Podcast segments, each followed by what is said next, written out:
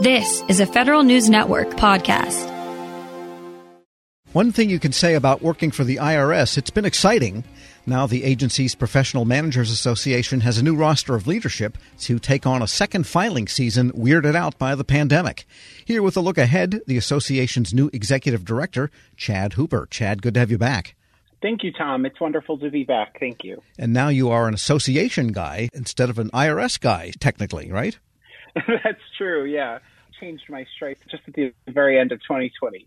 All right. Let's talk about the IRS because we are in the midst of a filing season now that still people are teleworking and the paper is coming in from the people that still send in paper. So, what's your sense of how they're handling it this year?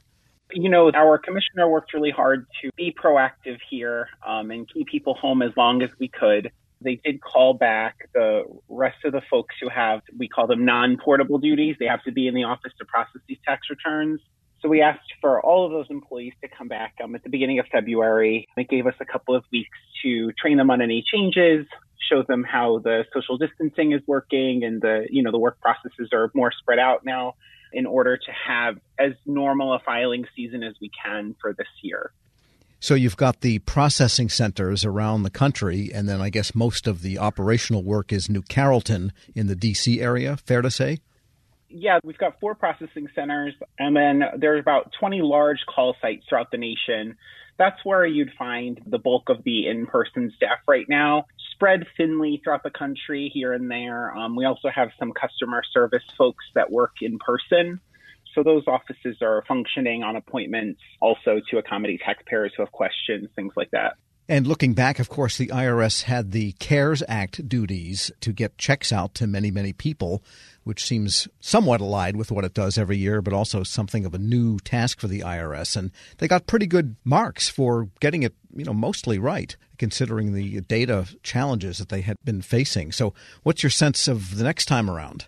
I think that fortunately, unfortunately, because we had that experience in the spring and now we have those processes built out and those folks are skilled up to do subsequent rounds of stimulus. And I, my caveat always is so long as Congress doesn't tinker very much with eligibility, it's very simple for the IRS to reprogram to issue subsequent stimulus payments the eligibility question comes into play because then that makes it more complicated, right? If we have a stimulus round that's different from the other two, this is sort of like a different tax law. And then it makes talking to taxpayers complicated because we have to parse, you know, which round of EIP are you talking about if you have an issue and, and things like that.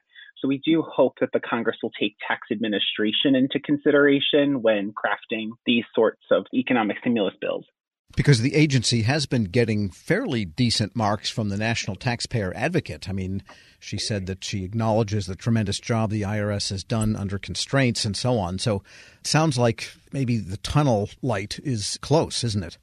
It feels that way. We certainly have a lot of hope in the service, particularly as the rest of the country, too. You know, we get hopeful about vaccines for our employees and things like that, where later in the year, maybe even in late summer, um, things might be able to return to a bit of normalcy and we can really work to catch up. You know, what has suffered, I think, during this time is some of the IRS's correspondence response times because those require a bit more care and attention. Uh, each individual letter from a taxpayer is unique. And so we do hope that we can administer a successful filing season and catch up that backlog of correspondence to at least pre pandemic levels.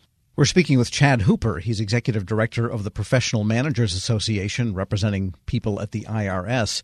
And how would you characterize relations between top management, the professional managers, and between the professional managers and the line folks, the NTEU types of people at the IRS these days? I've really enjoyed building out our relationship with the IRS. I feel like we're closer than ever.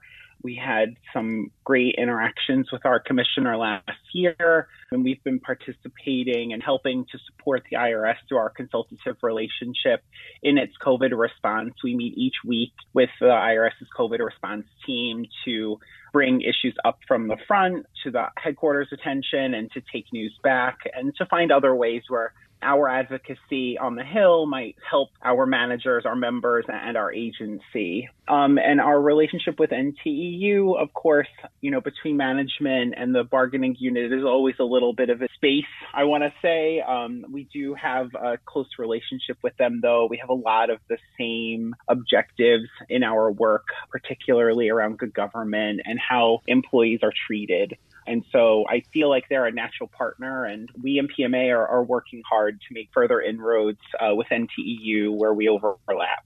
And getting back to that list put together, the most recent list from the uh, you know the taxpayer advocate, telephone in-person service, online records access, digital communications, those types of things she mentioned last year linger. And what's your sense of improvement especially in people getting their questions answered and reaching someone on the phone in a timely manner and all of those things?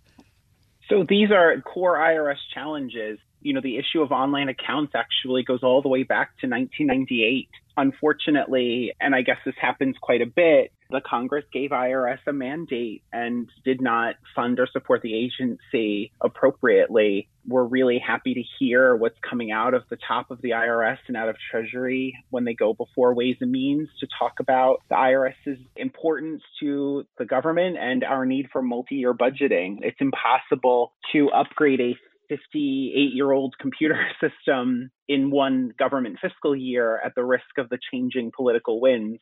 We do need a stable modernization budget to realize all of those objectives. I have to give the IRS a ton of credit, though, what they've been able to do with what little they've been given during the last 10 years, even, has been incredible. And so I am excited to see online accounts continue to expand. And I hope that the Congress will fund the IRS appropriately so that we can invest in tools that make those accounts very safe and allows the IRS to open that access up to all taxpayers. And I might be misreading the tea leaves, but it seems like Chuck Rettig is about the only person from the Trump administration that the current crew doesn't have their big guns out to get rid of. He's a very popular commissioner. Um, it's actually very refreshing to work with a commissioner who came from the tax world. We've been led by people from private business for a very long time.